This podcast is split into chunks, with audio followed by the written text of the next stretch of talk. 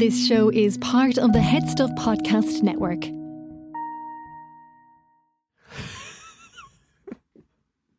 this is, this is going to be a fun one to record. I'm proper pish, Richie. I gotta tell you. I gotta tell you, I'm proper pished. So I don't know what it's like in the Ook, but over here in good old Erin, it's uh, it's beautiful. It's beautiful and sunny. So therefore, shirt off, fucking cans out. put, put your nipples moist. I'm not even joking. This is what I get for delaying the episode a little bit. give give Steve precious drinking time. I think it was like 43 minutes or something like that. It's that's and that's all you need, baby. Woohoo! Cheers. Uh, I'm drinking Bud Light. You- Bud Light Seltzer Passion Fruit because I'm having a crisis of identity. I guess I don't know who I am anymore. Oh my god, that's disgusting. and it's really, really, really, really bad.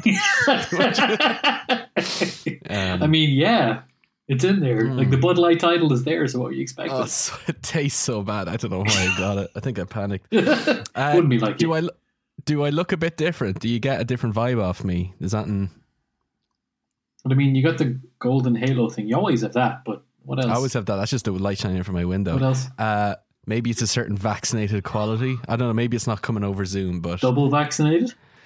uh, but no, just the one. Oh, yeah. I have to wait another few weeks before I get the second. But yeah, I've I got my vaccine, and it feels so good. Did I tell you about how I got it? Because I got it a few weeks before I was supposed to. I mean, you you told me outside of recording. Ah, so therefore it didn't happen. We can't, we can't capitalize on those social exchanges. Uh, so no, I didn't tell you what happened. So what actually happened for our dear listeners is that uh, I've been kind of gagging, frothing, chomping at the bit for this vaccine. Just give it to me, stick it in me, whatever, however you want to, I'll take it. And uh, so I've been calling up various uh, vaccine centers that you know to get on their waiting list because the way it works is they defrost the vaccine and then if no one uses it it, it has like a finite shelf life, so they need to administer it to someone, otherwise it gets chucked in the bin at the end of the day. Like brunches. So I, yeah, basically. And so I, I called up my uh, GP directly, or I didn't call them up. I, I, my GP is directly across the road from me, and I was figured, fuck, I can be there in like two and a half seconds if someone doesn't show up. But I don't want to call them and tie up the precious, precious NHS, which is. Um, we'll talk about it later. One of the best parts of the UK, but it is by God stretched to breaking point at this point, and I don't want my I don't want my phone call to be the one that collapses the entire system because it was just one too one administrative task too many for the the poor system. So I said, fine, I'll go on the website and I'll fill out the contact doctor form to say, hey. So I logged on, filled out the form, and I basically they give you a text box, and I said, hey, I live across the road.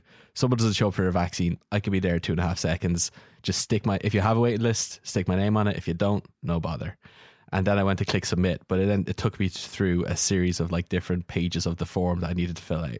And so after that first text box, it was like, describe your symptoms. And it gave me a bunch of check boxes for like symptoms.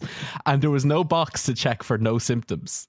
So I just went through and I, and I ticked tiredness because it was the least I'm so sleepy. it was it was the least extreme of all the options. So I ticked tiredness and then I clicked next. And then I got another text box that says, Describe your tiredness. And I had to write down, I'm not tired. I'm like normal tired. yeah, I just want I'm like just want a 21st century tired. That's it. I'm I'm tired of not having a vaccine. and so I had to go through literally it was like probably about a dozen pages where I had to answer a question and then get have a text box where I had to say I am not actually I just want to go on the waste list. Thank you very much. Just want to go on the way. So after all of that, I hit submit. I thought, fuck it. It's done. A minute and a half later, they called me back. And I went, this is exactly what I didn't want to happen because they're like, so what was that about? That you, So you have you serious affliction. and she and she just goes so do you want the vaccine? And i was like yes but like just if there's a wait list there, i'm not like trying to jump the queue around. And she went okay how's thursday? And i said I, thursday's good but i'm i'm 30 by the way. And at this point they were only doing you know the late 30s or something like that. And she went oh it's fine. We're only doing pfizer and astrazeneca. And i went that's great but it's not what i meant. I'm just i know i'm not jumping the gun here. And she said no it's fine. I've booked you down. You can go get your vaccine. And which one did you get? I got Pfizer. You got the good one.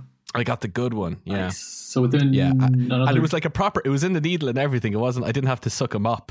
You know, with that they used to mop up the broken vaccines at the end of the day. So yeah, um, yeah, I got it, and uh, Yeah, flawless, flawless system. Queued up, got it out the door in like twenty minutes. Are you the only person of our age group that we know that have got it? I think so. No, Elaine has it. She works because in she a works in a hospital. hospital. Yeah, Mm. but apart from that, and like, Oh, in terms of in terms of just plebs, Um, no, I'm the, I am the chosen one. Yeah. yeah, my girlfriend who also works in health services, she got it too. But apart from that, yeah, you're the only one that like isn't helping anyone, but has got it. Oh, I'm the only like leech on society who's Yeah. just like, yeah. I mean, was- I'm I'm there. I'm I'm like grabbing around trying to like shake people, saying, "Give me the vaccine," but no, nothing. You, no, you none got of them have it. Yeah, I got it. I just grabbed the right person, just, just just the right way. and said, "I'm sleepy. I'm tired." Hey, and you know what, Steve? I'm more tired than ever before.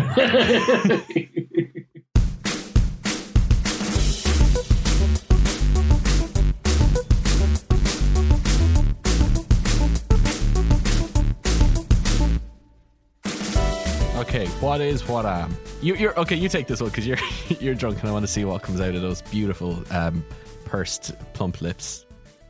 What um, politics is It's a What kissing politics podcast. It's is- a kissing podcast. what in politics is the mental vomit of two Irish guys who often drink too much beer and get into arguments about politics with everybody and everyone, but want to try and figure it out as best they can.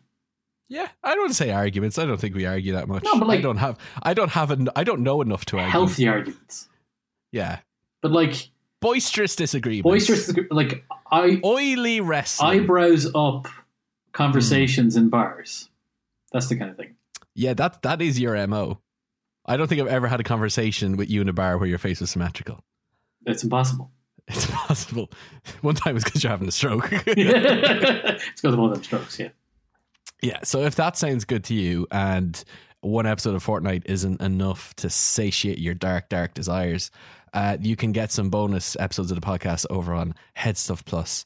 Uh, link is in the show notes. We've got a bunch of bonus stuff up there, and we're always adding more to it. So it's all. What's your favorite of the bonus stuff that we've done? I mean, the the old, the most recent episode where I got a nice little story time about um, Oh, the- the Whiskey the whiskey Wars. wars. Yeah, it's gorgeous. Yeah. it's beautiful. I mean, Yeah, I, you learn I listen to it every night to fall asleep. I can't fall asleep without it now. I, in fact, I've developed a, furiously, furiously masturbating. To Oh, stop! I've got blisters everywhere. fantastic. Um, j- fuck. Right. I'm. Oh, I can't. You're afraid of this one. I'm afraid of this. You one. like when I suggested live here. when I suggested it, you like jumped full in. You were like, "Of course." Why would we not do this episode? But then I was like, "He's gonna regret it. I am He's gonna gonna, regret regret, it. it. because for it's, it's a miracle we haven't done it. Um, well, it's not a miracle. It's a very good reason why we haven't done it for like four years into the show. It's because I live here and I have a lot to lose. You didn't live here when we started, No, and we did no, America every year. You have no problem with that. I did America. We did What I'm USA back in that first year, but I did it a few weeks before I left. Yes. And I think that was part of the comfort. was that I knew- you. Yeah, we recorded it while the plane was taking off on the on the runway from SFO airport. Um, yeah, but this one's a co- we so fun story. We at our live show, cast your mind back, Steve, to 2019 and uh, our live show at the Dublin Podcast Festival Pre-lockdown. pre-lockdown. Uh, it was I don't you listener you might have heard of it if you weren't there. It was kind of like the uh, remember Live Aid where all of those um, white musicians in the 80s fixed poverty that time. yeah, remember that thing, average listener, would happen before you were born. Yeah. But yes, that So that it was like that, but for what was our cause? We didn't. It wasn't poverty. It was like pints. ta tackling uh, pints, The the, the lack of pints Yeah, in our pints. in our immediate vicinity at the time. Yes, precisely. Glad to say we rectified that shortly after the episode, after the live show. Yeah, but we were supposed to that that episode. We ended up talking about generational politics with uh, Lena Norms. yeah, but it was supposed to be what I'm the Brits. and she was afraid to do it. she was afraid to do it, and also I was a bit afraid to do it. Um, Yeah. because but well, if, in particular her because it was involved flying poor Lena over to Dublin into the belly From of the beast Brisbane. from yes from Britain, uh, putting up her on up, putting her up on stage in front of a crowd of drunken Irish people, and then us basically. I don't know if it was going to be a lambast, but you know maybe It- I mean, throwing fruit at her has to be. metaphorically mean, we- and literally. We would have had cabbages. We would have thrown them. And it's, e- even if we tried to check them at the door, people would have snuck them in. They would. People would have snuck them in. but Like- yeah, it's a difficult it's a difficult one to talk about just by nature of um, two things. One, we're I, we're both Irish, and Irish people have a complicated history with the Brits. And the second factor being the Brits themselves. They have a complicated history with themselves. They have a and complicated continue history. to do so. Full stop. A complicated history present, and I'm going to Future. stake my wages on the future as well. Future. Yeah. Um, and speaking of that fateful night, when we were going to talk about what I'm the Brits, but we, we pulled the ejector cord at the last minute, uh, a good friend of ours, um, Derek, showed up that that that night. Uh, Derek is um. Here's a little thing, caveat about Derek for people who don't know. I, I don't know. Listeners. You don't know. I've never heard Yes, you do. He's a dear friend of half of the show. Um, he when when here's here's a just brief description of Derek just to get a picture in your mind of him. When most people are asked to think about the personification of Ireland, they might think a fair maiden or er, Okay, their mind might go What else were you thinking of, for God's sake? Like a fair maiden with a green flowy dress and freckles and red hair, and she's Michael playing D. Higgins in a dress. Yes. and or Michael D. Higgins. Well, for me, I think of Derek sitting in an old man pub, supping a pint. Nice. That for me is the personification of Ireland. He's an Irish speaker uh, through and through. He works like it's his profession. He works in the Irish speaking industry. He is he he is the embodiment of like Irish culture. He's wonderful to have you know a pint of Guinness with. That's when he's at at his best, and he's a very eloquent man. He just puts his hand on the bar and he casts his other arm astride and he goes, Begorrah. And you cannot but listen. You cannot, you cannot, you can nary but listen to the tale, to the scale that's about to unfold from that man, and a pint will just appear in his hand, and you go, "Where did that come from?" You look down at your hand, there's a pint there, and next thing you know, you're in a lock in. That's Derek all over. So I shot Derek a message going, "Hey, how, could you just like put into a little brief voice memo what your feelings are?" About the complicated relationship that Ireland has with the UK, with our nearest neighbour, from your perspective, from the perspective of an Irish speaker. And uh, this is this is what you came back with. So I work in the Irish language sector, and I would think and speak the language, you know, for the large majority of, of my week. And the more you use the language, I think the more your love for grows. It is hard to shake off the feeling of distrust and dislike of the Brits because sometimes you just look back at the history of the language and you think, God, this could be so much better off. Now, obviously, the Irish government has contributed to the state of the language uh, in its own way, its own special way. But um, We've gotten to say that I wouldn't say the two countries are friends, but I wouldn't say we're enemies at the same time. I'm kind of a, a distrust. Now, what I enjoyed the mo- most about our relationship with, with the Brits is the Irish just tend to spend most of the time just trying to get little victories and have a go at them.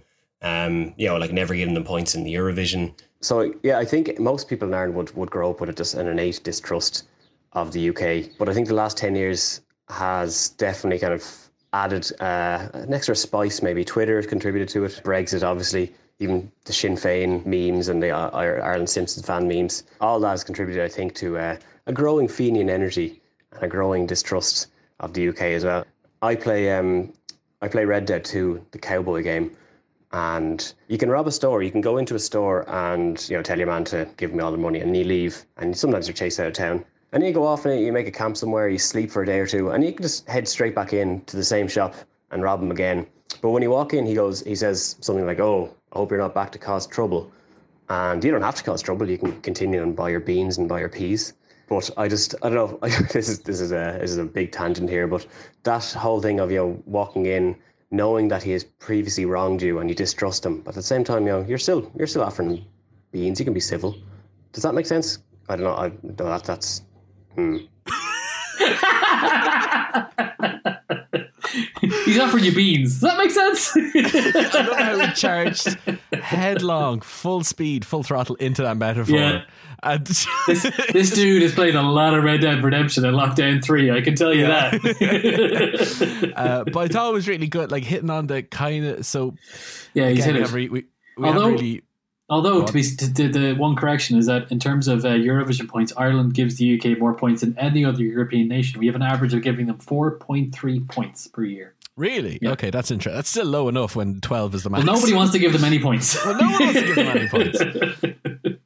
But uh, but yeah, th- this year in particular, I guess that came out. with Uh, yeah, well, that's actually that's that's. zero. I think did we agree to do this episode before the Eurovision finals? Oh, probably. I, think we did, yeah. and then it occurred to me as being particularly potent, considering that the Brits had like this whole thing where they were like, even Ireland didn't give us points.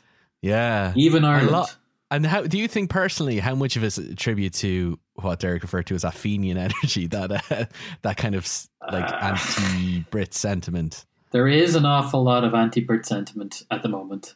Um, Mm. There has there has always been an awful Yeah. lot of anti-Brit sentiment. You can't have uh, like just a caveat again. You can't have 800 years of oppression without having Yeah. some spillover. And this Uh, is the thing. I- this is the thing. So any any UK listeners that are that are out there that are that are listening to this episode and are thinking that we're going to be too hard on you, we probably are. But at the same time, you should reflect on what history you've learned about your own nation and think: Have we been hard enough on ourselves?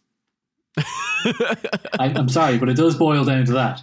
Fair The, point. The fair UK point, yeah. does not have a good history in terms of its interactions with nations such as Ireland Yeah. and it continues to not having it, it continues to express itself in ways that shows that it has not learned from those experiences which Yeah. makes it hard to forgive and forget Yeah. Although it's getting better with some like younger generations, like people we've talked to, like Jazza, who we'll hear from later on, and Sure. other other Brit- British friends are are acutely aware. They're becoming acutely aware, either through self self reflection or self education, and that this is an issue. in terms of modern politics it definitely feeds into the whole left right culture war thing absolutely Mhm. yeah some people are more Absolutely. aware than others and i cannot believe you were drinking a bud light can i just can't I know. I do. You keep seeing. I want to cover it up with like a brown bag. My shame.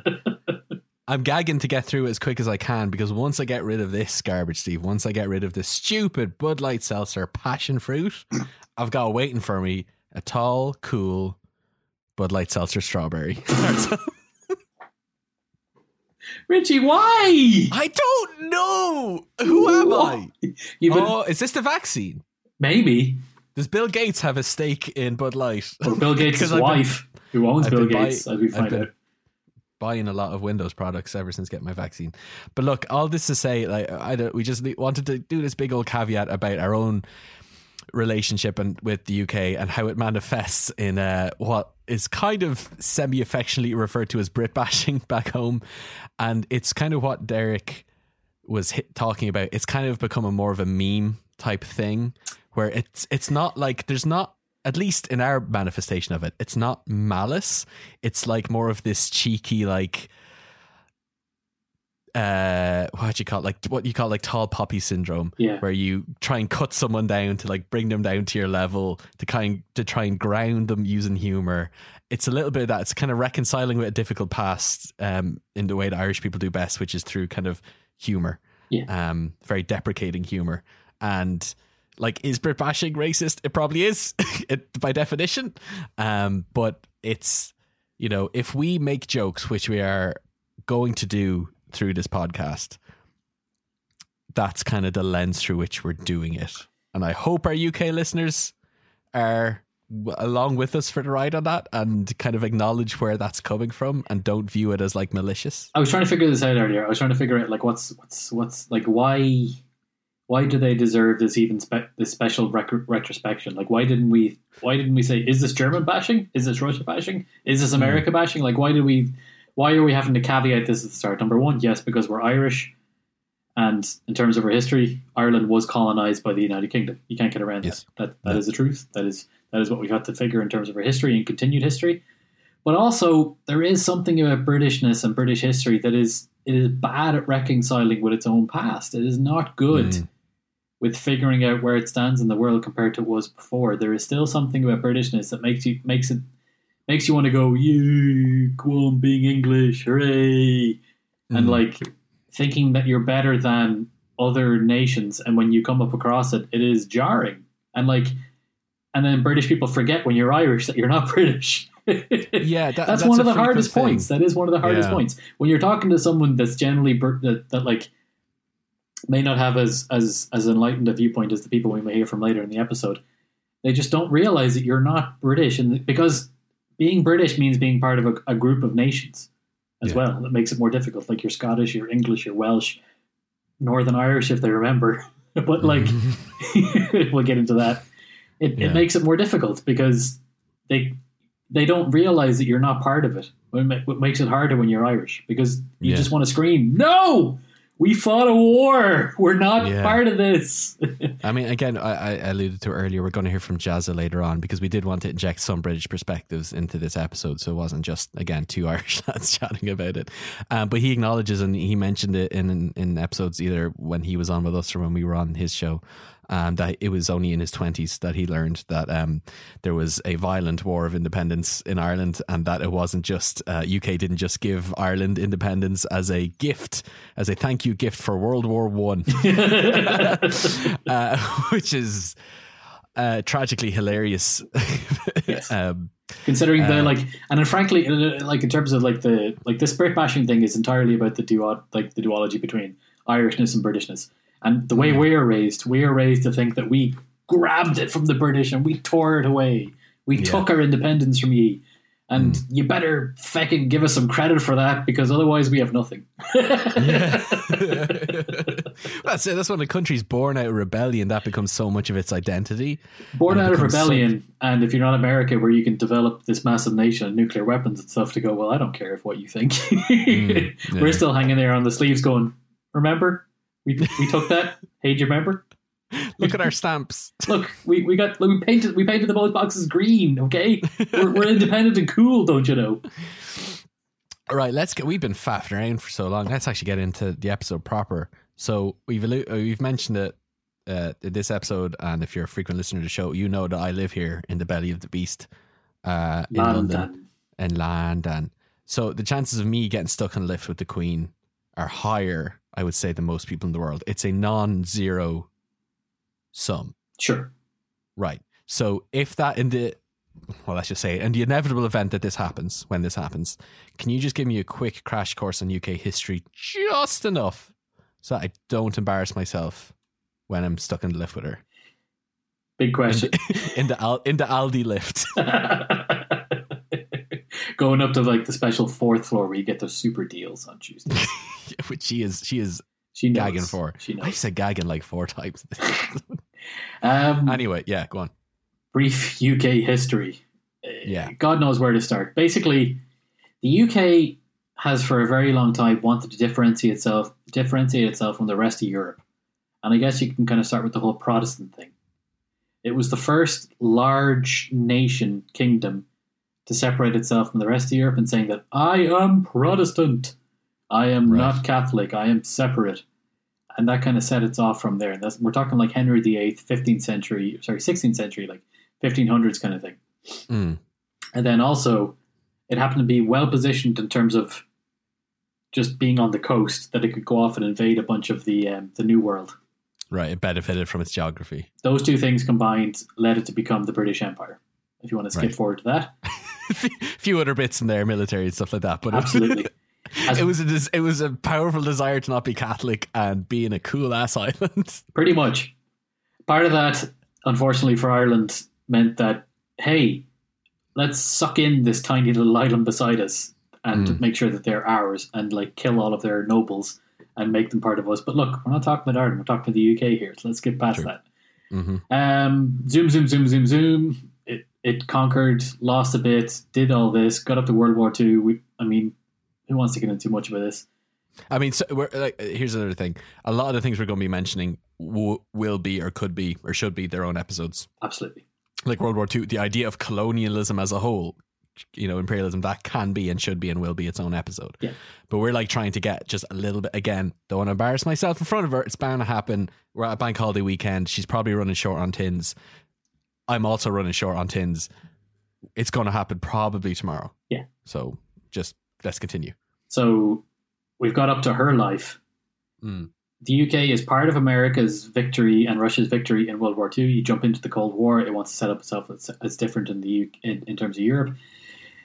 It's America's buddy. It also sets up the NHS in terms of being like a a victorious capitalist, not Soviet version of what was victorious in World War II, and has all this good stuff that America doesn't have, but is not American. Right. this is a shambles. this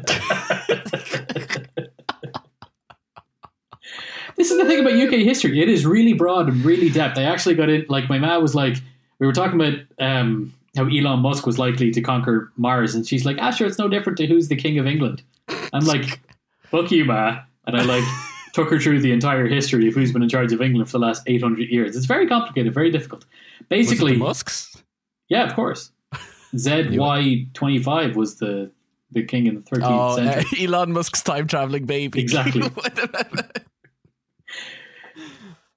Yeah, it's really hard to grasp in like a, a succinct thing. I've been trying to figure it out for the entire weekend. How do you do this? Okay, so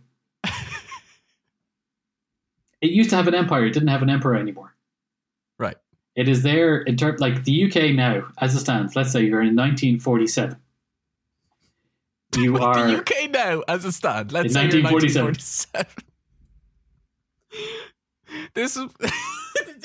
we should have recorded this earlier. I, I- love it. Let's I keep warned going. No, you. Let's keep I warned you. you did. You did. This is so good. Oh, okay. Where are we? Are we now or are we in 1947? we're in 1947. Let's split the, UK difference. We're somewhere in the 70s. The UK has won World War II okay. with America's help, Russia's help, but it is split. It is it is now on the western side of the Cold War. Mhm. Okay, we've talked about Mhm. these things before. Yeah. but it is separating itself from America in the sense that it is willing to put a load of money into housing and health services, Right. So that's where we see NHS. NHS, labor values, those things. These things are implanted upon itself, and um, it, it, we have all sorts of pushing and pulling going on over the decades. But it is still something that is very firmly in the UK sense that there is a collectivism that is separate to America that makes it different. People are not going to be left on their own. You are going to Mhm. be able to acquire health services and housing services that you wouldn't get in the US. That makes it different to that. Right. And it's maintained those values ever. Ever since, to like to a greater or lesser extent, yes, Yes, actually, true, to be honest, true. yeah. Like Yeah, you have yeah, your yeah. shot over there in the NHS. That's true. I'm I over barely, here in I good barely old had to trick anyone to get it. barely had to trick being sleepy. In terms of constitutionally, this is the thing that makes the UK really difficult. The UK does not have a constitution. Right. They just have what? What do they have in terms? So they don't have a piece of paper that they can keep pointing to. They have habit, and it makes it really difficult. Okay. Full, full disclosure. Steve and I both, both got. Uh, there's there's been some sort of sound effect there. Steve and I both got distracted. I finished one of my drinks, and we don't know where we left off in the conversation. Sure, look, Surely. zip forward. The UK was a massive empire. It was the forefront of the Industrial Revolution. It brought a whole load of shit to the world. It was dominant. If you remember those, if you get a map from the 1900s, most of the world is pink. That means it's under the UK's grasp. But then, as the 20th century went on, it started to lose a whole bunch of it. It lost India. It lost most of Africa. It lost everything in the, in in Australia, New Zealand, North America. They all became independent, part of the Commonwealth. We're not really going to get into that too much. But basically, the Commonwealth is like a is like a former British club that you get to join. Right. And then you had little old UK sitting on its own, still thinking that it was number one boss in the world, but it wasn't. No. what? What? So why? Uh, what caused it to crumble? Not crumble. Well, crum- yeah, crumble. Like consistently. To, to deteriorate so gradually over the course of that century. It's Like, kind of- what were It's it's inevitable history of empires. If you look at all Right. empires, they kind of eventually collapse. And Steve, I fucking in prepare prep prep. hmm. Take two. In preparation for this episode, uh, I just went on Wikipedia looking up empires. There's been a lot. there's been loads, Been a lot of a whole bunch. The last couple of weeks, I've been watching the Rome HBO TV series, which is about one of the first Western empires. And you forget, like, you get so caught up in what's going on at the moment that you forget that there's been all this weird shit going on for so long. Ireland used to be one of the most important empires in the northwestern Europe. No, Yes. we'll get into that. That'll be its own episode. Anyway, so is that is does that take us up to the modern day? Kinda, Is there anything you want to a certain is there anything extent. So, like- about? the UK, it is most of the UK's 20th century history has been it trying to reconcile with the fact that it is not the biggest swinging dick in the world Right. in terms of international affairs. In terms of domestic affairs, it has been a general clash between conservative right wing politics, free marketeerism, and Labour left wing politics collectivism. Um, it is like been a push and pull between that over the 20th century. That's kind of So like your your Tories versus your Labour Party, basically. Tory versus Labour, like defending the empire versus protecting home, basically. That's been the push and pull of 20th century UK with the with the EU thrown in there in the middle for flavor. for flavor, like a weird little guest at a at a party that was like, "Why did you invite me if you're going to be this fucking weird?" That's an excellent way of putting it. So one one question that that kind of plays on my mind a lot about the UK is like when and more importantly, I guess why did the UK switch from stuffy old royalty running the show to just stuffy old politicians running the show? Just like a different group of, of like stuffy old white Yeah, people in charge. I get you. What like when did that happen and why did that happen? The UK is quite rare in that its political system has effectively been continuous through its entire history. Most places have had massive revolutions, massive invasions, all these things. It was never invaded. That's one important thing. It managed to not be invaded. Unlike Ireland, unlike many other parts of the world, it didn't get someone else coming in, bumping out whoever was in charge before and putting hmm. something new in place. The UK has been quite a good island fortress through, through most of the last couple of centuries. That has protected it. That has allowed its its system to continue the whole way. But then also the people in charge have been very careful to watch what has been going on abroad and to like slowly adjust themselves to make sure it didn't happen there. So while you had the American Revolution over in America, Mhm. um, they kind of adjusted themselves in terms of like, okay, well maybe we can give a little bit more here and there. They definitely seen what happened in the French Revolution in the 19th and sorry the 18th century, and made sure that their royalty wouldn't get their heads chopped off. So they were like, let's give a little bit more rights to the workers. Let's give a little bit more this and that. It's it's like the establishment has been quite good at reacting to what else has been going on around the world to make sure that they remain in charge. So while they do give constant concessions to increase democracy and in- increase liberalization, it has been the same as essential establishment that has been there that has been able to keep in control. Does that make sense? It does, yeah. There's like a a continuum Yeah, that you can trace but trace way, way, way, way, way, way back, way back. But- We're talking like 900 AD back. So, at what point on that continuum, on that timeline, did the pivot happen from your royalty, like anointed by God to rule king and queen, to a more democratic parliamentary system? There's probably I'm not qualified to like say a specific point, but I would say Sure. it would happen sometime in the 19th century, like in the uh, 1800s. So Okay. you had your man, the bad King George, the fellow who lost the American colonies. Around that time, they started to realize that giving all this power into one consolidated part probably wasn't a good idea, and we should start to Mhm. spread it around these elected representatives. But it was always there; like there was always a clash between representatives of the people versus the anointed rulers of, of the nation, the, the the the aristocracy and the kings. That that, Mhm. that has always been a push and pull of UK politics. Um, but I would say there's a very like by the time you got to Victoria, she was a figurehead. She was Okay. empress of all this empire, but she was not in charge. She was just kind of like a like a figurehead. Right. And then by the time you got to who are who is there now, no power at all. Right. Just just there to be on stamps and to Yeah. talk on Christmas and, Yeah. you know, sell, sell souvenirs to tourists. Does very well. Does a great job of it and fucking great Netflix shows as well. Um, hello. Kate's sneaking in Sneak, sneak, Um, sneak. and she's kind of like crouching down as if that, you know, makes her unnoticeable. Wait, where'd she go? Oh, there she is. um, duh-duh-duh-duh. so, oh, it's very bad, dear. She's trying. She's taking my drink. it's disgusting, Kate. Don't It's a very bad. Yeah, it's not good, is it? So, what the the, the this parliamentary system was it based on anything? Because I know a lot of nations since then have like, you know, taken an inspiration from it and Hmm. copied certain parts of it. But it it itself is it based on anything, or is it just figuring out as they go along? Yeah, like, hey, like- this is how we run things. one of the one of the like in terms of what kind of system you have in the world, you could have a part of like your presidential system in terms of like copying the American system. You could have Mhm. like a, a weird French presidential system, which is half and half. But no, the Westminster system, the one that a lot of countries copy, is just based on what they figured out themselves. They didn't have anything to base it on. It is just through their own 800 year history that they have the system that they have now. They didn't really copy anyone else. It is the, the, the Westminster parliamentary democracy that they have is something that has been chipped away over 800 years of practice. They weren't basing it on anything else. You can Mm. go all the way back to, I think it was like King John the Second. Do you remember in the, do you remember in the Disney Robin Hood cartoon, King John the Lion guy.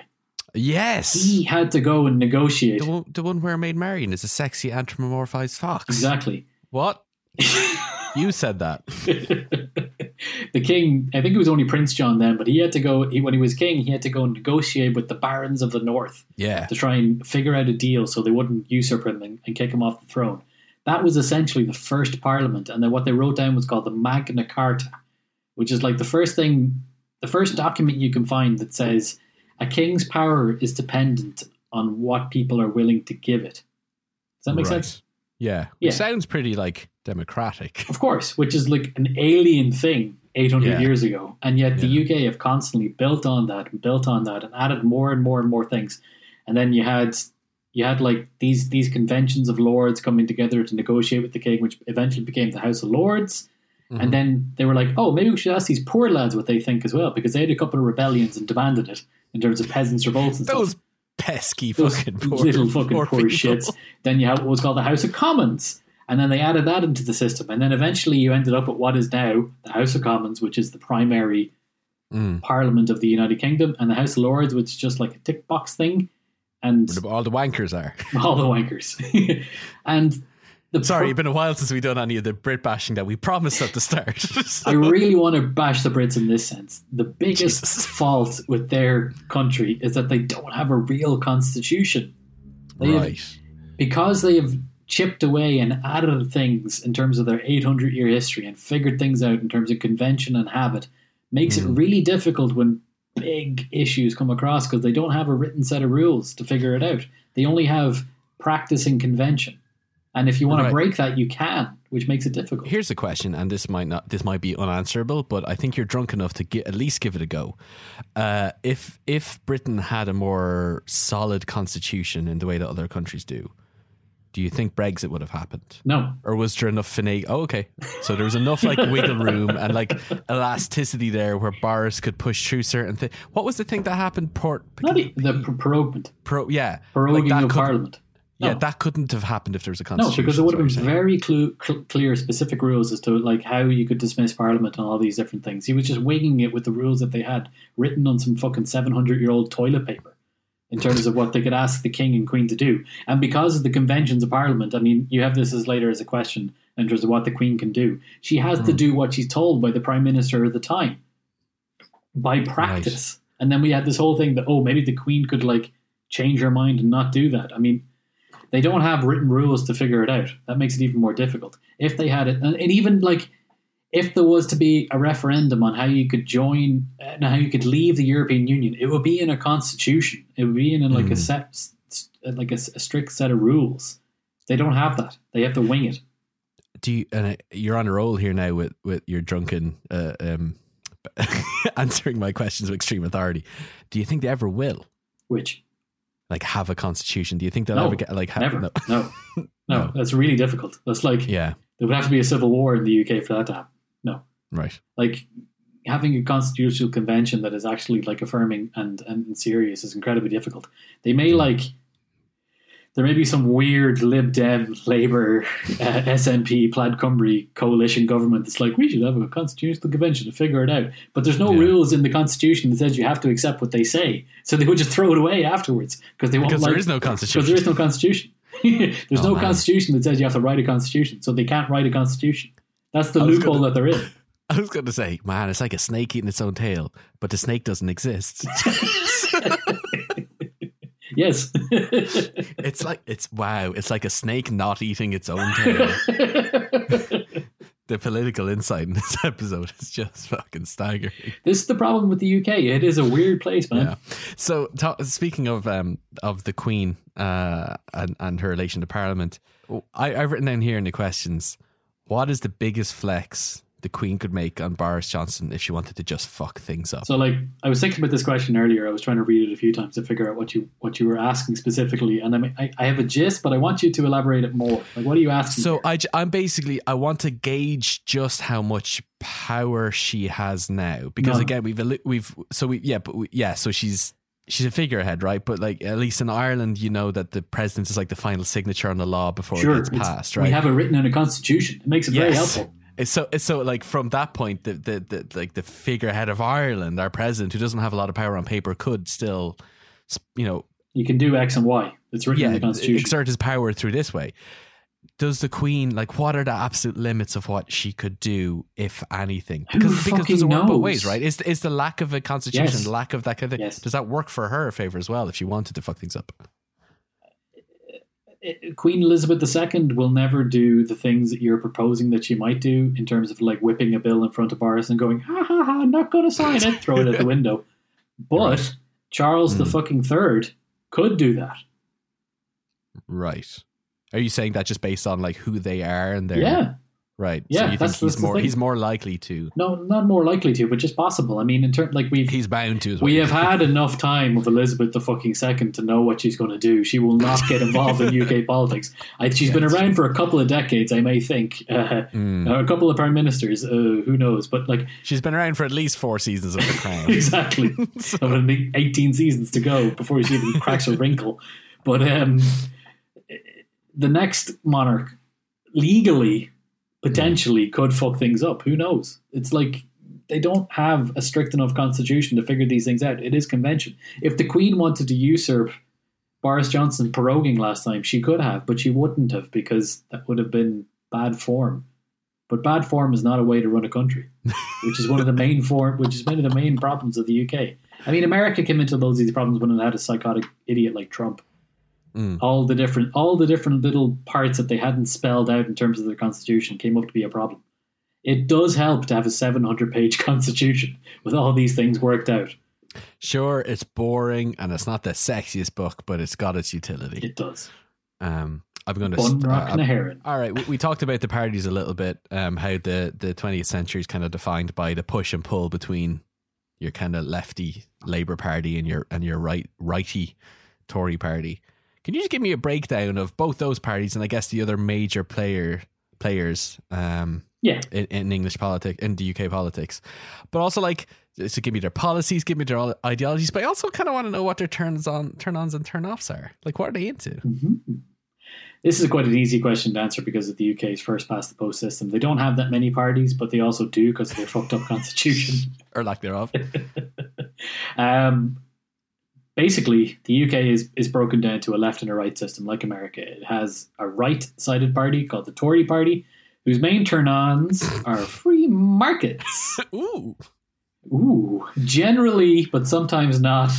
Uh, like, don't do that now in your bedroom. Hey, now, don't don't be at that. Don't be careful now. But sometimes when David Cameron's in charge, it's like, no, I'm, I'm, I'm cool. I'm cool. Just don't do it in public, but do it in your bedroom. But don't do it in public. That's fine. what are you talking about? Sex stuff? What are you talking about? Yeah, sex Oh, stuff like uh, sexuality, like identity, those kind of things.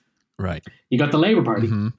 which is it is it is one of the best examples of a proper left wing movement party that's been around for a very long time. Mm. And the problem with being a very long time is that it's managed to fuck itself up a whole bunch of times. So it is a proper left wing party representing the workers and the people in that sense against capitalism and the establishment. Mhm. But the problem is, is that it's been in charge a bunch of times, and being in charge means that you're held responsible for making these decisions, and you get blamed for fucking up a bunch of things Right. it flips between being very left wingy, very uh, wokey these Kind of days. social, more socialist. Yeah, to God knows what the fuck Keir Starmer wants to do. That's a whole different. Is he? He's more century, right? Like he's more cent. Sorry, century He's- left. Yeah, it's really difficult to say because Boris Johnson is really hard to pin down. yeah. as the as in charge of who's supposed to be the right wing version of British Hmm. politics, he wants to spend loads of money, which isn't supposed to be a Tory thing. Mhm. and he, he generally says he's okay with everyone doing what they want, but at the same time, the, the like there is this clash between wokeism versus react reactionism, if you want to put it that way. Mhm. So at the moment, British politics is just as fucked up as most other global politics. Good to know. Uh, But then, because the UK is also a a, a nation, like a country made up of four nations. Yeah. I don't know if we spelled this out specifically before. You have England, yes. you have Wales, you have Scotland, and you have Northern Ireland. Yes. And within those different nations, apart from England, which is just pretending that it's not its own nation, Mhm. you have nationalist parties with their own nationalist things. So up in Scotland, you have the SNP, who basically wants independence for Scotland. Mhm. They want to be a separate party on their own. In Wales, you have Plaid Cymru, who want to be a separate party on their own. In Northern Ireland, you have sectarian politics. You have people who are Catholic pro independence or Protestant unionist parties who want to stay part of the UK. Mhm. And then spread across the whole fucking bunch, you have this other party called the Lib Dems, who, uh, I don't know. They're just nice. but as part of being nice, they're kind of ineffective. yeah, you don't hear much about the Lib Dems. no.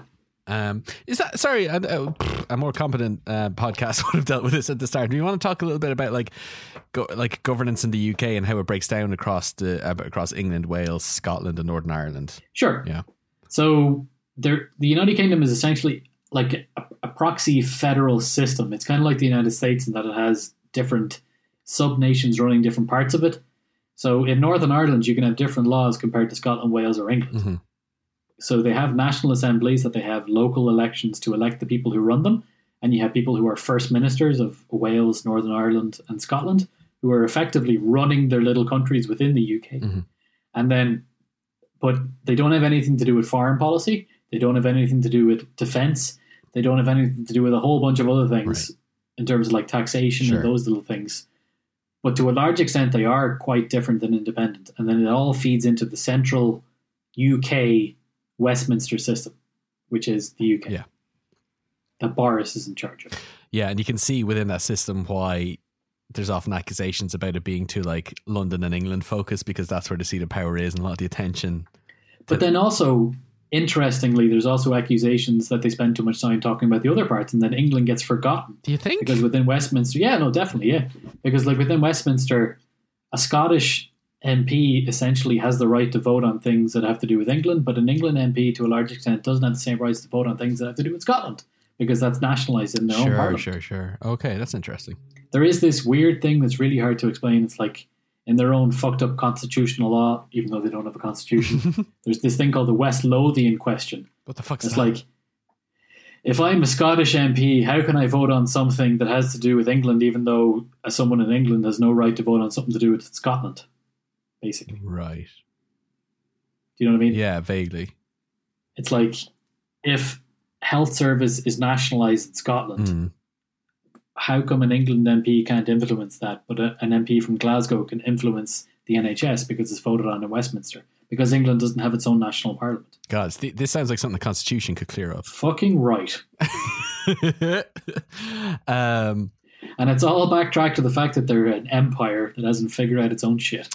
uh, is there any other parties we want to mention? Their turn ons and turn offs, or do we? Sure. There's the Greens who love not burning the planet. There are What a cute, what a cute policy.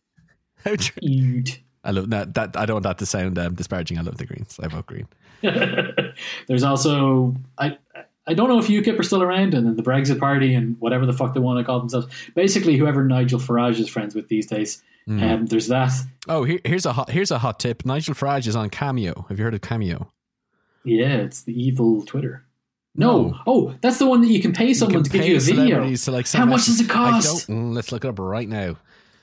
Um, I just know because I, Nigel s- I- Farage to endorse one on I- politics? I've seen. Oh Jesus! I've seen him appear. Like people pay him and then put his videos up on TikTok where he's just like saying things like "Big Chungus."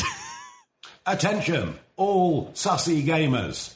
Tuesday is dropping a Dutty track, and I've got to tell you, it's going to be better than Brexit. Make sure to stream it all to your crewmates so we can find out who the imposter is. And Big Chungus is out. why is why is Jesus Christ? The UK is such a weird place. Isn't it weird? You can pay. Oh, f- oh my god, seventy five pounds, and you're That's nothing. nothing, and he responds in eighteen hours. What? Oh my god! Should should we should we record a one on politics advertisement with Nigel Farage? I mean, we could just pay some random English guy the same money and no one know the difference. Yeah, man, he must be hard up for money. Good. Anyway, anyway, yes, Yeah. to say that there is also the the weird right wingy party of whatever the fuck that Nigel Farage is running, which is mostly England based. Mhm, mhm. Um, and that's that's that's the ma- the main ones, shall we say? Yes, those are the main bunch. Cool. I want to know more about Scotland because you know the Scottish independence is getting more and more traction as a topic. hmm Um, I know they already had a referendum, but it's it's heating up again as a as a as a discussion point in post Brexit UK. No, look, Richie, that was a once in a generation referendum. Nothing is one. we're gonna have nothing again- is once in a have again. generation. People need to stop saying once in a generation. The the fucking 2008 economic collapse was once in a generation, and fucking COVID. Jesus Christ. Anyway, so I like what would their independent like from a UK perspective because that's what we're talking about. What would Scottish independence mean for UK post Brexit? That's a huge question. Isn't it? And you're just drunk enough to answer for me. I don't know if I am. I'm starting to sober up and being afraid Oh, of answering no. these big questions. Look, yeah. if Scotland became independent, the UK wouldn't exist anymore, basically. You don't think it? No. England, Wales, and Northern Ireland. You mean like it? It would be the. f- I won't say the first domino to fall. Them been falling, falling for years, but Ireland! It would be. It would be a big enough domino, a recent enough domino, that would cause others to assess their independence, or what do you mean? Yeah, well, like Wales, Wales is and is is having its own thing. Like it is, it is not necessarily as strong as what's going on in Scotland, and the and Northern Ireland is having a massive flux towards reunification with the south with the south of Ireland, or God knows, maybe splitting off on its own or something like that. But if Scotland was to leave, you would have a massive constitutional crisis in the UK in terms of it not knowing what the fuck to do with its constitution and figuring itself out. Scotland has been such a core part of what the UK has been for so many years that it would not be able to figure out what to do without it. You would have, yeah, I think it's 68 MPs taken out of its, like that's 10% of its parliament taken away. It's had, it's had, it's had like Gordon Brown was, was, um, was a Scottishman who was West, who was, was, was prime minister only a few prime ministers ago. Mm. You have all these different like MPs and, and, and people that have been ministers in, in the high, in the high part. It would just, it wouldn't know what to do with itself, and it would be suddenly shocked, even though it's been screaming down the road for the last twenty years. it's the thing with the UK; it is not good with with figuring itself out until until shit is like put on the table in front of it. Mm. It like Scotland separating would bring up Brexit again because Scotland would be like, should we rejoin the EU? Mm. Do we have to be a separate currency? Do we have to have a border? It would be it would it would rip the whole thing apart. yeah. It's it's almost incomprehensible to think, and to be honest, it's probably going to happen within the next ten years. yeah. Hopefully, not too incomprehensive because we're going to have to. But this is the thing: the UK can't figure its shit out because it doesn't have a proper constitution. Because it is this bunch of nations held together by conquest of England over the rest of them. Yeah. This is what makes it so. Like I've. Do you remember Matt, who we talked to from the Adam Smith Institute? Yes. I've had a couple of Twitter conversations with Matt, and he's a great guy and he's really nice, but he is he's he's such a UK centric person. It makes it difficult to try and figure out how to have full conversations with. He's like, maybe we can figure out the North by by Ireland rejoining the UK, What? and I'm like, dude, but but but how? And he, he'd be like, oh, you could have you could have a parliament made up of both nations, where Irish people, where where the where the parliamentarians can choose to swear allegiance to either the president of Ireland or the monarch of the UK, and it'd be in London and be great. And I'm like, but why would it be in London? What? Like on a very first like point, like but and also you you just don't get it. You just don't get why we don't want to be part of your thing. Yeah. And, and I think Matt's actually Welsh as well, which makes it harder to understand. But I guess like he's a Welsh he's a Welsh Brit. Yeah. This is where it comes down to it. It's just like Mm. the thing about Britain, which is essentially the UK, is that Britain is a fabrication of conquest. It is something that you had to create to justify why you have why you have England dominating these other nations on the British Isles. Man, that was a great line, Steve. Which one? I forget. no, the fabrication of conquest bit. Um, It is, but That's that's, that's essentially what it is. It's like England does not realize that all the other nations that are part of the UK are not there because they're delighted to be there. They're there because England forced them to be there by conquering them. mm, And that makes it like centuries apart. It's really it's it the best thing about the UK at the moment is that all these questions are being decided without guns. That is right. Yes. fantastic. Yes. Yes. That must be said. A Yeah. lot. Uh, if you have these questions in the large parts of many parts of the world, they happen still with bombs and, and, and guns and terrorism and shit. These guys are having these questions constitutionally, even though they don't have a fucking constitution, Yeah, but figuring it out democratically, legally. yeah. Like a hundred years ago, we're, Oh, it would, have been a hitting- pipe, it would have been a pipe dream. To, to, Pipe bomb. a pi- it would have been a pipe bomb dream. exactly. From pipe bomb to pipe dream. Ireland is like still figuring out how to try and do it constitutionally as we can. Mm-hmm. It is great that they can do it that way, but you just don't get it, England. You just don't get it. us, other, us other nations aren't comfortable being part of your club yeah. because you wrote the rules and you didn't write them down on anything that we can read. Look, Steve, you're getting very heated right now. I think we need to take a break. You need to sit. I've tried my best not to Brit bash. You, I, I you have, and you've done very well. There's been, Thank you. given the fact that we spent 20 minutes at the start caveating and doing some forward apologies for the amount of Brit bashing we were going to do, we didn't actually do all that much, um, which is a test. Boris Johnson's dick. There we go. Well, that's not British bashing. that's just common fucking sense. But anyway, we're going to take a second to sip on some Guinnesses and peel some spuds and uh, listen to what some of our UK friends have to say. Uh, because again, as I said at the start, we didn't want this to just be the two the two Irish lads talking about the UK. We want to get in um, some per- perspective, some of our British friends, some of our British friends.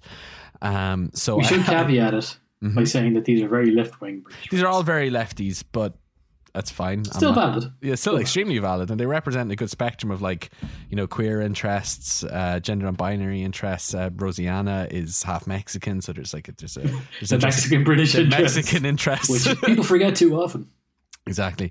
Um, so I, I shot them a message asking for a little voice memo um, with three question prompts. One, the first question being, what's something about um, the UK and being British that makes you feel warm and fuzzy inside? Uh, two being, what's something about UK or being British that makes you throw up a little bit in the back of your throat? And then finally, are you proud to be British? Um, Lex and Rosianna satisfied the brief with a very short message. Jazza, I think, just was a bit, just went on a bit, a bit of a spree um, with, with with his answer, but it's all very good. So let's let's have a little listen now. Hello, my name is Lex. Um, something I like about the UK is the British sense of humour, the self deprecation of it compared to all the like patriotism of the US, um, and the NHS. I don't like Britain's history, this weird romanticizing of like Churchill, war, empire, um, and all these awful things that people act like a proof of Britain's greatness or resilience that are actually very bad. I am not proud to be British. No, I think Britain's produced a lot of great things, but for me, that's outweighed by the fact that so much of that was only made possible off the back of like slavery and empire. Um, there are things that I like about living here for sure, but I am not proud of myself. Hi, this is Rosianna phoning in from London, UK. Uh, what is something about the UK or Britishness that makes you feel warm and fuzzy inside? I something I really love about us, which is currently extremely relevant, is that when the sun comes out, we are out there if we can be uh, by the river, in a pub garden, in a park, by the beach, whatever it is, we chase the sun, and I love that about us. Something that makes me throw up a little in the back of my throat. I'm whenever I think about the lack of education we received about colonialism in like standard history classes and the strange omissions there and and wordplay, jingoistic wordplay at work. Yeah, I just I feel ill about it. Am I proud to be British and how do those feelings compare and contrast with my Mexican heritage? I wouldn't say I'm proud to be British. I'm proud of the things that communities have done and um, individuals as well. But I think that when we talk about being proud to be Brit- British, sometimes it, it feels like that requires looking away from the things that we have done under the name of pride related to being British, if that makes any sense. Um, I think those feelings are stronger than my feelings about being Mexican because I am proud to be Mexican. Because, at least for me personally, I don't associate that as much as with sort of the actions of my government, but of with the people I know and um, yeah, friends and families out there. I'm proud to be part of their communities. I suppose what I'm saying. Whereas if I feel, I feel if I say I'm proud to be British, I'm denying all the awful things that we've done as a country and what patriotism has bolstered. Anyway, that's my uh, roundabout answer to that. I'm sorry, I don't think this is a minute either. Two and a half minutes. I'm a nightmare. Sorry, bye. Hello, everybody. My name is Jazza. I am co host of the Right Dishonourable podcast, your foremost source of contrarian news on the internet. And I also make videos on YouTube. And I am still in the market for a sexy, man to give me a, a European Union passport, um, at me on Twitter. Hello. What is something about the UK or Britishness that makes you feel warm and fuzzy inside? And boys, this is not an easy question. Oh man, like it's very difficult to be proud to be from the UK at the moment, apart from, I, I don't know, I guess we've gotten vaccines really good. I don't know. For me, I fall into the cliche of the uh, 2012 London Olympics opening ceremony being basically a supercut of all of the things that make me really uh, happy and proud to be British. Things like our music and art scene, a history of kind of like um, civil rights, uh, the NHS, and the fact that that is still a thing, albeit uh, some would argue under threat as kind of like a, a, a free healthcare service, uh, but it's still genuine. Uh, like it's one of the best in the world, and we were one of the first countries to do something along those lines, and that does make me very proud. The UK is not fantastic at uh, abrupt and sweeping reforms, uh, and so we haven't seen something like the NHS in a while. But one of the things that really does kind of like pluck at my heartstrings is a lot of the history of of dissidents in this country who haven't necessarily been hugely successful in their time, but have definitely gone on to affect modern Britain that we see today. I think about things like the Bristol bus boycott, which basically protested in Bristol the uh, the lack of inclusion of, of, of people of colour from being employed at the Bristol Bus Company. Things like the women in Dagenham who organised for them to get skilled work pay um, who, when they were working in the upholstery, upholstery part of uh, car factories. The big protests that we saw in the face of the Iraq War. Some, like, what do the numbers say? But some saying that the Iraq War protest is the biggest organised protest in history until it was usurped by the second referendum protest um, after we voted to leave the European Union. And frankly, when you look at those protests, the Brits have the best signs. Um, uh, we're very, very good at getting that um, uh, sarcasm and scathing critique um, onto a piece of cardboard. It's very, very good. Great to see. In terms of what makes me uh, want to throw up a little bit in my mouth, uh, um, yeah, it can sometimes be really. It can sometimes be really rough to be British at the moment, especially when you're from kind of like uh, a more liberal standpoint. I certainly find it very difficult to be nostalgic of my um, upbringing in the English countryside because uh, as a queer kid, I did not have a very nice time, and so I I lack a lot of that uh, ability to look back at even the simple things in life is very nostalgic because it wasn't a lot of fun for me. I think the biggest thing, and uh, you gentlemen at the What on Politics podcast know this, is probably the fact that our education system does not look back at some of the worst things that we do uh, and have done as a country uh, with, shall we say, balance. Um, I was still convinced uh, well into my late teens that the British Empire was a universally good thing and that people welcomed us wherever we went to liberate uh, cultures. Um, and I think you boys know, I didn't know that there was a violent war of independence for Ireland until I was well into my 20s. When I was at school and when I was a kid, I was told that we gave Ireland independence as a thank you for fighting with us in the First World War. And you will know very well that that is that's a stretch at the very most. That Rule Britannia stuff is kind of like like I love to sing Rule Britannia as much as as as uh, any anybody else, but I felt like I was tricked when I found out all of the things that the UK did as a colonial power. Uh, and that's really embarrassing. And I understand why it's sometimes very difficult for other, sometimes older British people to. It, like it's it's a juxtaposition. We're told to be proud to be British our whole lives, and then we are told that oh yeah, we massacred loads of people in the Punjab. Like it's not. I understand the difficulty that it is to kind of learn that about the UK and to not be comfortable with it, but understand it and still be proud to be British? Am I proud to be British? Yes. because there are plenty of. Hmm. Am I proud to be British? uh, yes, I am. Um, because uh, it's the only thing I've got, guys. I am from this island. I was born and grew up on this island, and not that it is a marker of how British you are, but my ancestors go back on the British Isles for we think thousands and thousands of years. And so there's not really anything else that I can identify as. like, really. And it's such an important part of who I was. I was raised by this country. And what is my other option? Is it shame? I have to look for the things that make me proud to be from this island uh, and these islands. And I don't I, I can't let the likes of Nigel Farage and Dominic Cummings and Boris Johnson define what Britishness means to the British people.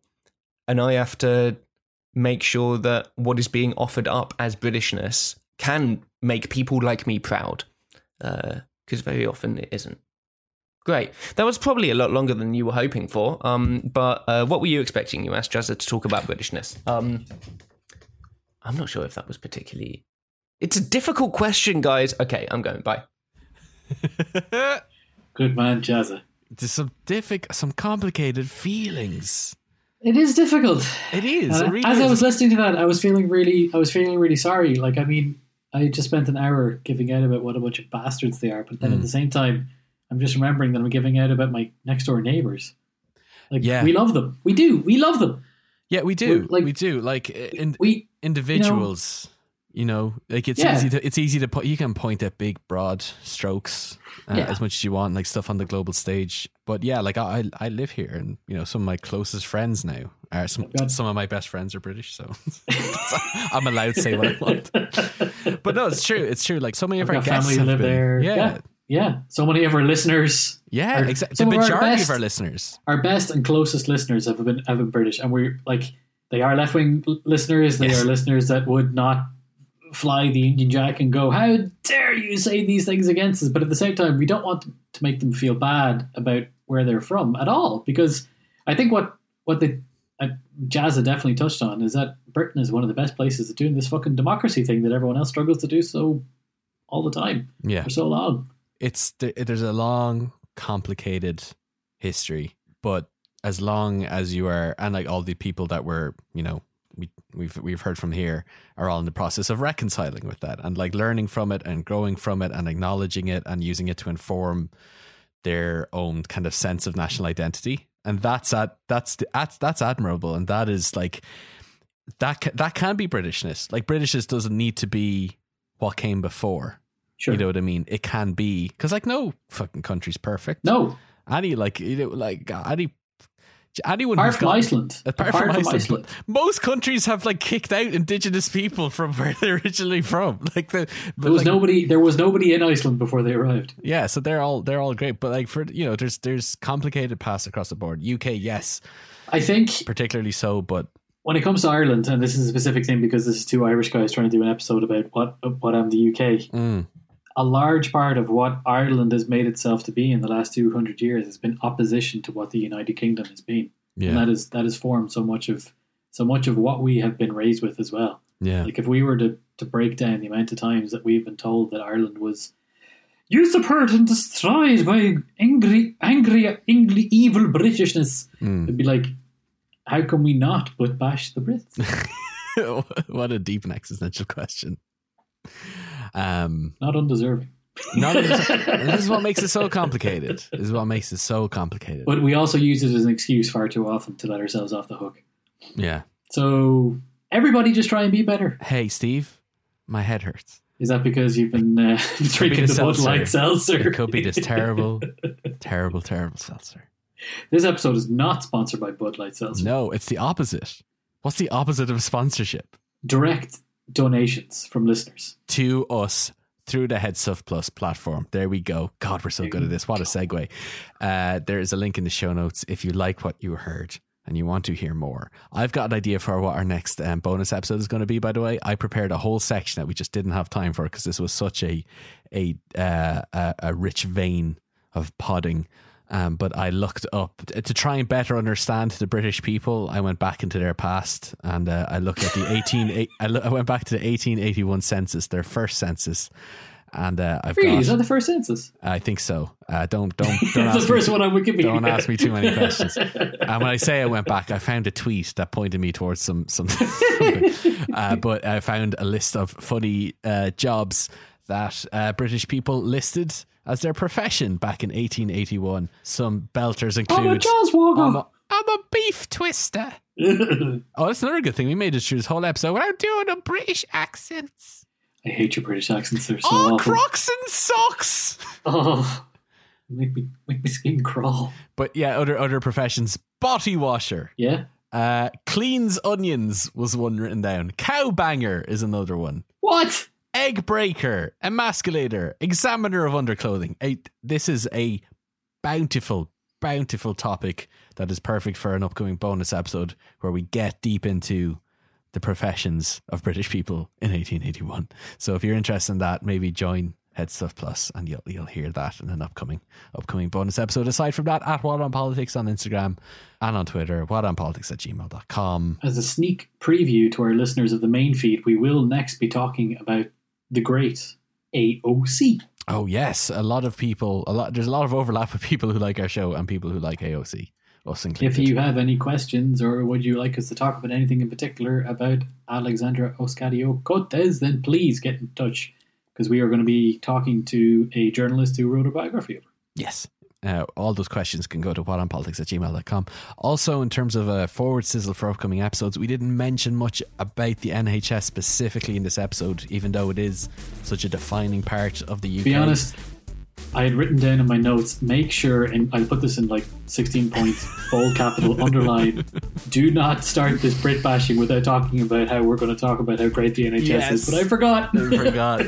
but we are going to do a whole episode on the NHS uh, because it, Y'all Brits got that going good. Yeah, it's so- it's so good. Like I said, I got my vaccine from it. They, I've gotten I've availed of the NHS for so many of my many many ailments and faults and problems, and they've done a pretty good job of fixing me up into the upstanding citizen I am today. Bud Light aside, uh, so there's an upcoming episode on that in the future as well. Is there anything else? That's it. I'll folks. leave you. I'll leave you with one more um, profession filled out on the 1881 British Census: feeding boy to printing machine. now, That's know, kind of your job. I know.